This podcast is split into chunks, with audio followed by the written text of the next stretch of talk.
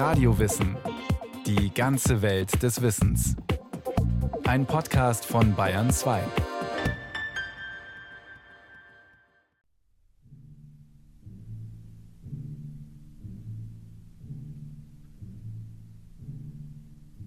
Zehntausende von Sozialisten und Kommunisten ziehen am 25. Januar 1919 durch Berlin.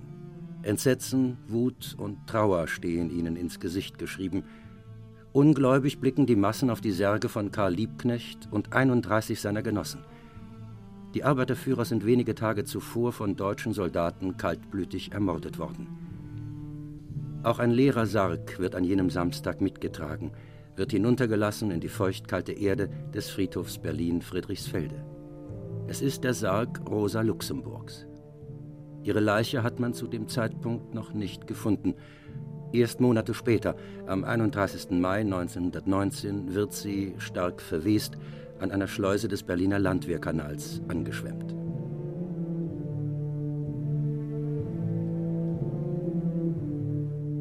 Der Tag, an dem Rosa Luxemburg ermordet wird, markiert das Ende eines schillernden Lebens. Eine scharfsinnige und scharfzüngige Akademikerin, eine emanzipierte Frau und furchtlose Kämpferin, ein einfühlsamer, poetischer Mensch verlässt die Bühne des Lebens. Der Todestag ist auch die Geburtsstunde eines Mythos, der bis heute wirkt.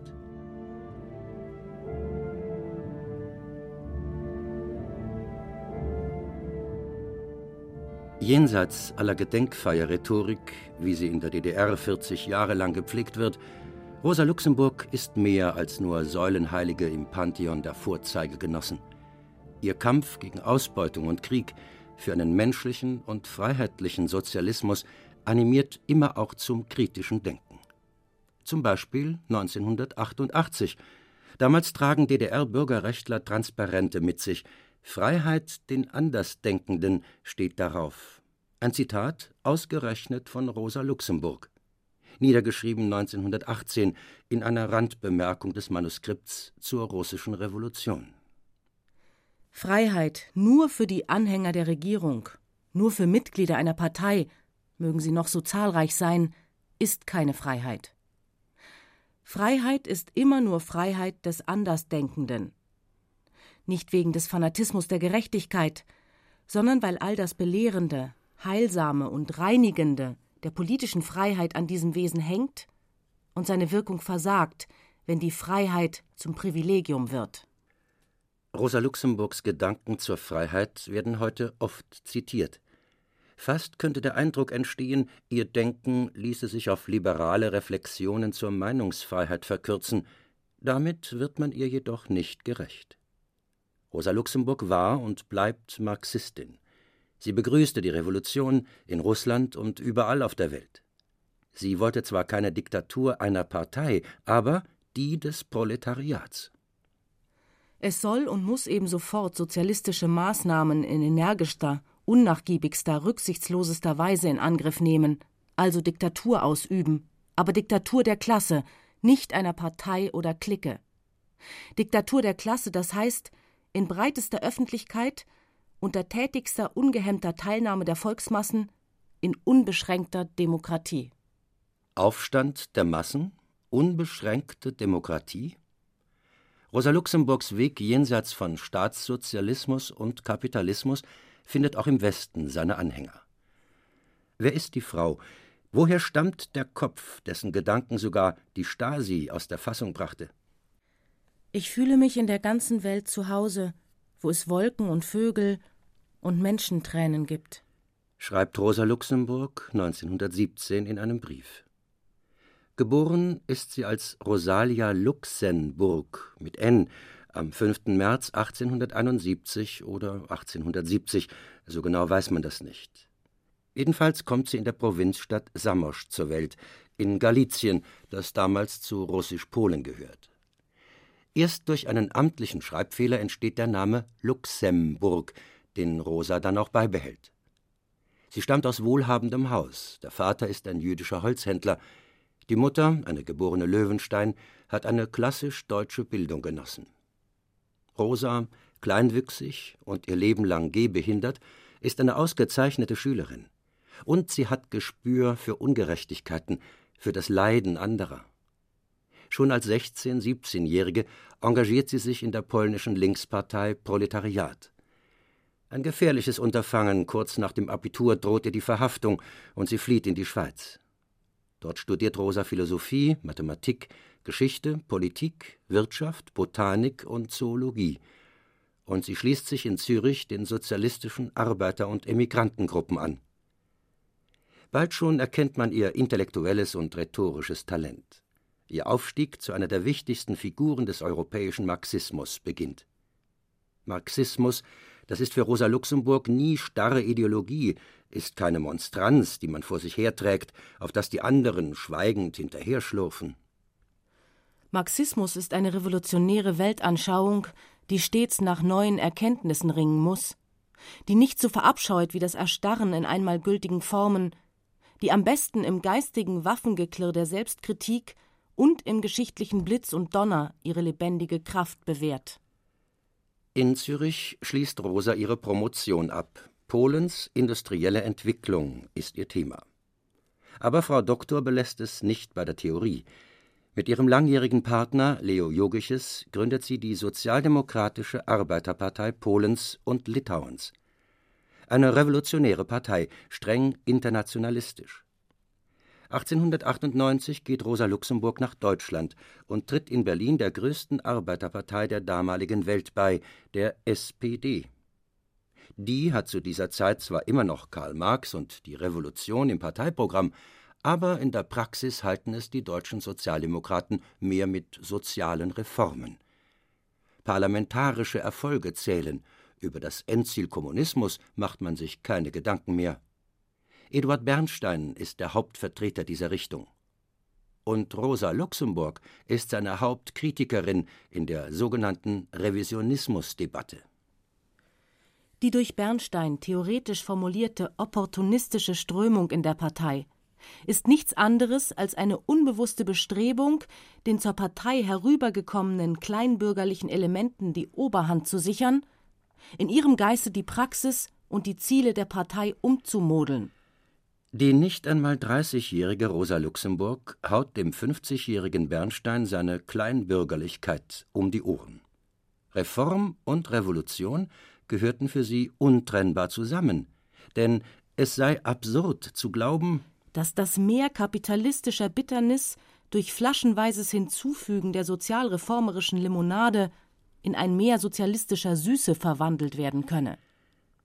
Luxemburg ist analytisch und sprachlich brillant. Und so wird die junge Frau schnell zur Leitfigur der Linken in der SPD. Die rote Rosa ist bald in ganz Deutschland ein Begriff. Und sie muss gegen zahlreiche Intrigen auch in der eigenen Partei kämpfen. Es ist eine Männerwelt, in der sie sich bewährt, mit viel Courage, wie sie im Reichstagswahlkampf 1903 unter Beweis stellt. Zum Beispiel gegen den obersten Mann im Deutschen Reich. Der Mann, der von der guten und gesicherten Existenz der deutschen Arbeiter spricht, hat keine Ahnung von den Tatsachen. Gemeint ist Kaiser Wilhelm II.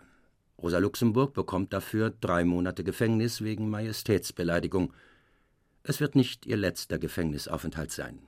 Aber sie kämpft weiter, reist durch Deutschland und ganz Europa von Kongress zu Kongress und trifft dabei auch auf jene, die, wie sie selbst, später zu den großen Namen in der Geschichte des Sozialismus gezählt werden, Lenin etwa oder Leo Trotzki. Der erinnert sich in seiner autobiografischen Schrift Mein Leben an Rosa Luxemburg. Auf dem Londoner Kongress kam ich mit Rosa Luxemburg, die ich schon seit 1904 kannte, näher zusammen.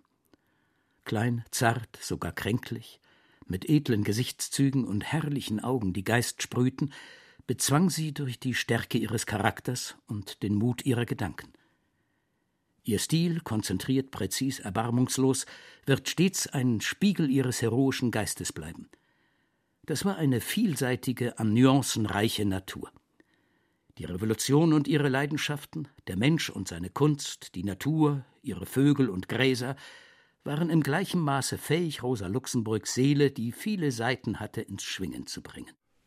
Gut marxistisch, das ist für Rosa immer internationalistisch. Die Arbeiter der Welt müssen zusammenkämpfen, nicht gegeneinander. Doch im August 1914 sollte es ganz anders kommen. Die Massen Europas lassen sich vom nationalistischen Taumel erfassen und ziehen in den Ersten Weltkrieg. Im August 1914 bewilligt die sozialdemokratische Reichstagsfraktion die zur Kriegführung benötigten Kredite. Nur wenige Sozialisten sind gegen den Krieg. Karl Liebknecht etwa und natürlich Rosa Luxemburg. Sie fordert ein Ende des Schlachtens und gerät damit noch tiefer in einen lange schon schwelenden Streit mit SPD-Genossen wie Karl Kautsky und Friedrich Ebert. Am 4. August 1914 hat die deutsche Sozialdemokratie politisch abgedankt und gleichzeitig ist die Sozialistische Internationale zusammengebrochen. Schreibt Luxemburg ein Jahr nach Kriegsbeginn. Sie hatte bereits 1912 in ihrem Buch Die Akkumulation des Kapitals auf die durch den Imperialismus verursachte steigende Kriegsgefahr hingewiesen. 1915 gründet sie zusammen mit einigen Genossen die Gruppe Internationale. Und Anfang 1916 entsteht daraus die linkssozialistische Gruppe Spartakusbund. Auf ihr Völker dieser Erde, einigt euch nur eins hat Sinn, dass ihr jetzt die Eure werde und die große Lehrerin. Vorwärts und nie vergessen und die Frage konkret gestellt, vorwärts, nie vergessen. Wessen Sprache ist die Sprache, wessen Welt ist die Welt? Die meiste Zeit des Krieges verbringt die kämpferische Rosa Luxemburg in Zuchthäusern. Aus dieser Phase ihres Lebens sind zahlreiche Briefe erhalten. Gefängnisbriefe an ihren Geliebten Hans Diefenbach, an Freundinnen wie Clara Zetkin, Mathilde Jakob, Martha Rosenbaum, Sophie Liebknecht und Luise Kautsky. Briefe voller Menschlichkeit und Wärme. Manchmal beschreibt Rosa Luxemburg die Wolken am Himmel oder die Vögel, die vor ihrem Gefängnisfenster sitzen. Rosas Liebe für die Natur lässt sie heute auch als Vordenkerin der Ökologiebewegung erscheinen.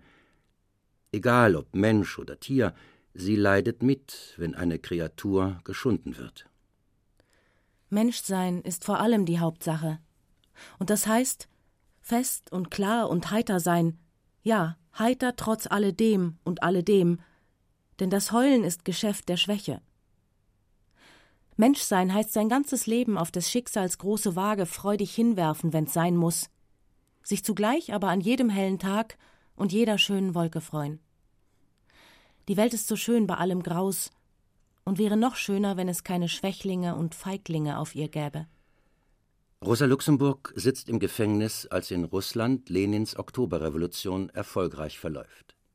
Rosa ist für diese Revolution, auch wenn sie radikale Einwände hat gegen Lenins Methoden.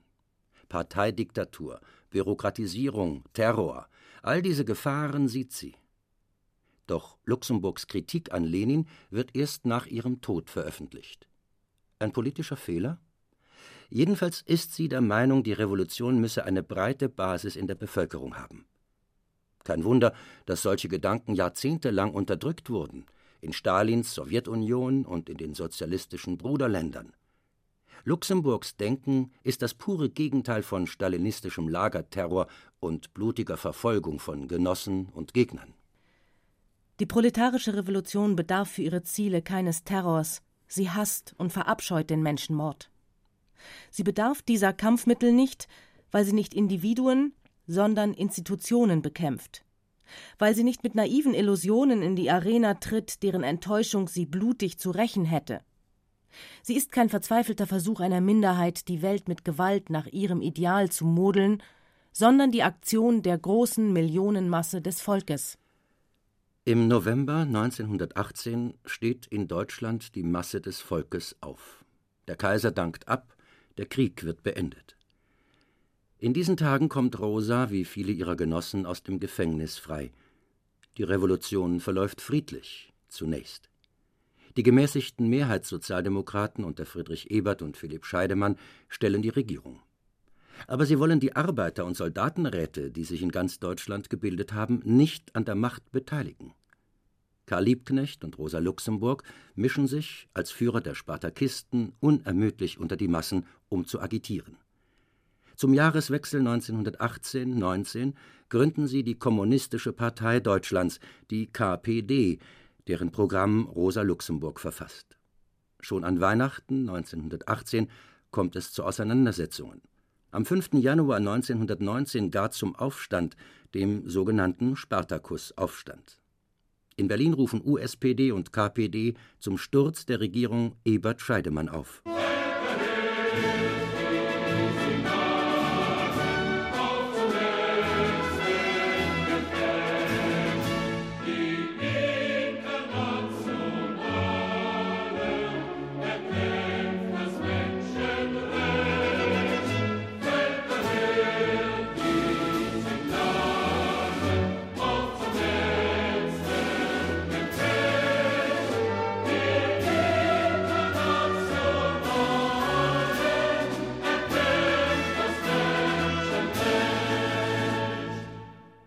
Luxemburg warnt vor diesem verfrühten Aufstand, sieht das Unglück kommen und kritisiert Liebknecht für den falschen Schritt.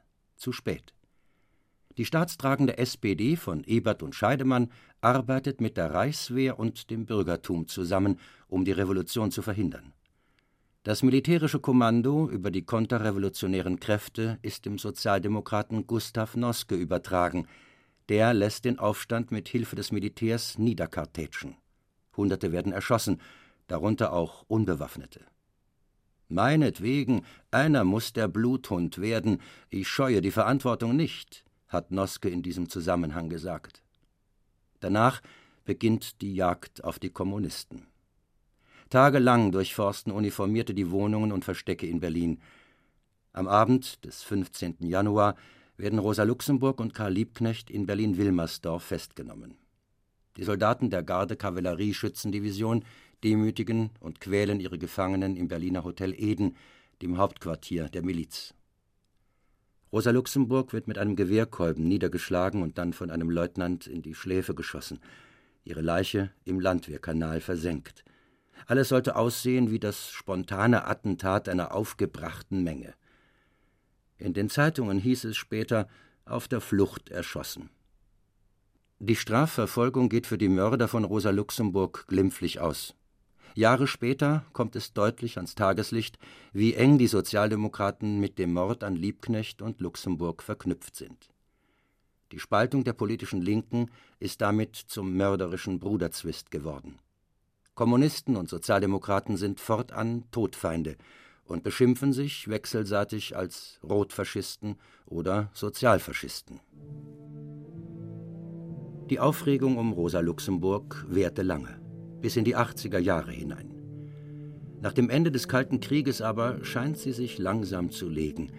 Rosa Luxemburg hat heute ihren Platz in der deutschen Geschichte gefunden. Auch jene Wissenschaftler, die dem Marxismus besonders kritisch gegenüberstehen, müssen Luxemburgs intellektuelle und persönliche Integrität anerkennen. Als Pazifistin, als Denkerin und Kämpferin für einen demokratischen Sozialismus.